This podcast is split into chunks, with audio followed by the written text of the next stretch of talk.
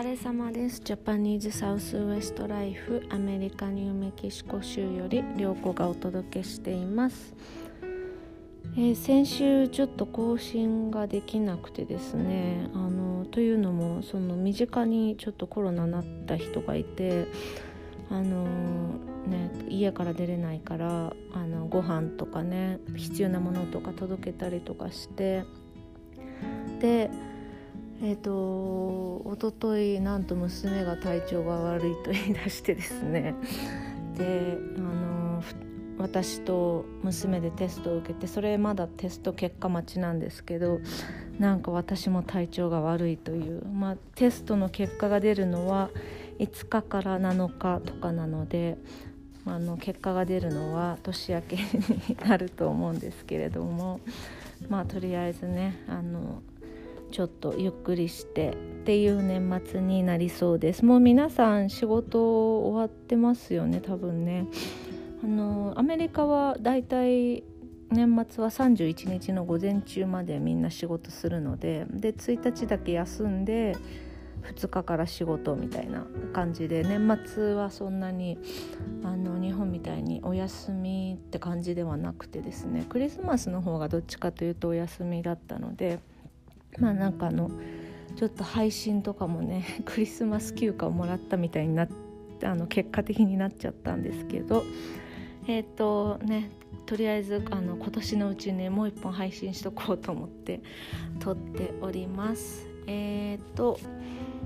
今日はえっ、ー、と2020年の単語っていうテーマでお送りしたいんですけどあの流行語じゃないですけどね。そんな感じのえっ、ー、と2002ワード・オブ・インフルエンス2020インフルエンスは影響を与えたっていうことですね。影響を与えた言葉。2020年の影響を与えた言葉っていうのであの全然ネイティブアメリカンとか関係なくてアメリカのね話ですけど。まああの一番最初に多分出てくるのはパンデミックパンデミックですね。で次が次の言葉が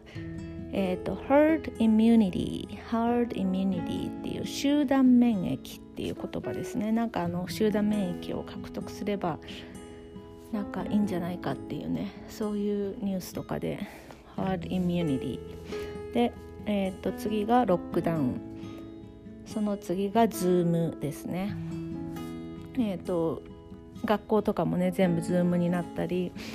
あの子どもたちのクラスが全部 Zoom になったのでそれですね。でこの4つは全部あのコロナのねパンデミック系の単語です。でその次がえっ、ー、とメグゼット。これ結構知ってる人少ないんじゃないかな。メグゼットっていう MEGXIT メグゼット。っていうのはあのメガン妃？メガン妃？あのねイギリスのメガン妃があの王室から出たことをメグメガンがイグジットしたっていう意味でメグジットっていうのいう言葉が結構あの話題になってましたね。であとはアンフィーマっていう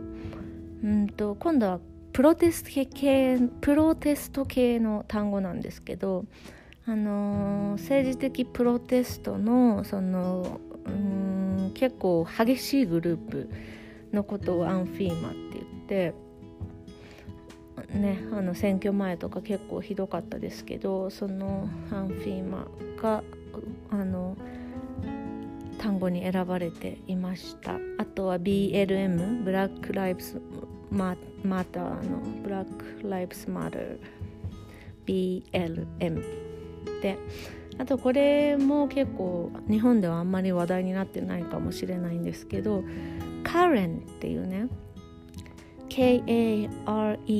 カレンっていうハッシュタグとかツイッターのハッシュタグとかインスタのハッシュタグとかに結構使われてた言葉なんですけどこれがですねあのそのプロテストとかも関係していてその些細なことで人種差別的なあのあの通報をする白人女性 っていうことなんですけど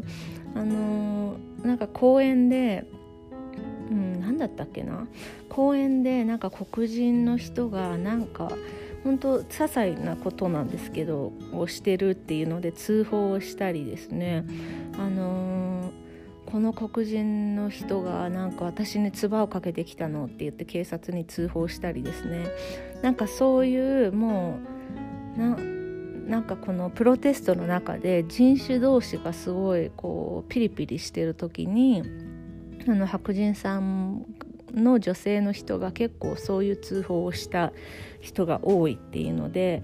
あの人もカレンだねみたいな なんかそういうワードで使われていてそれがねあの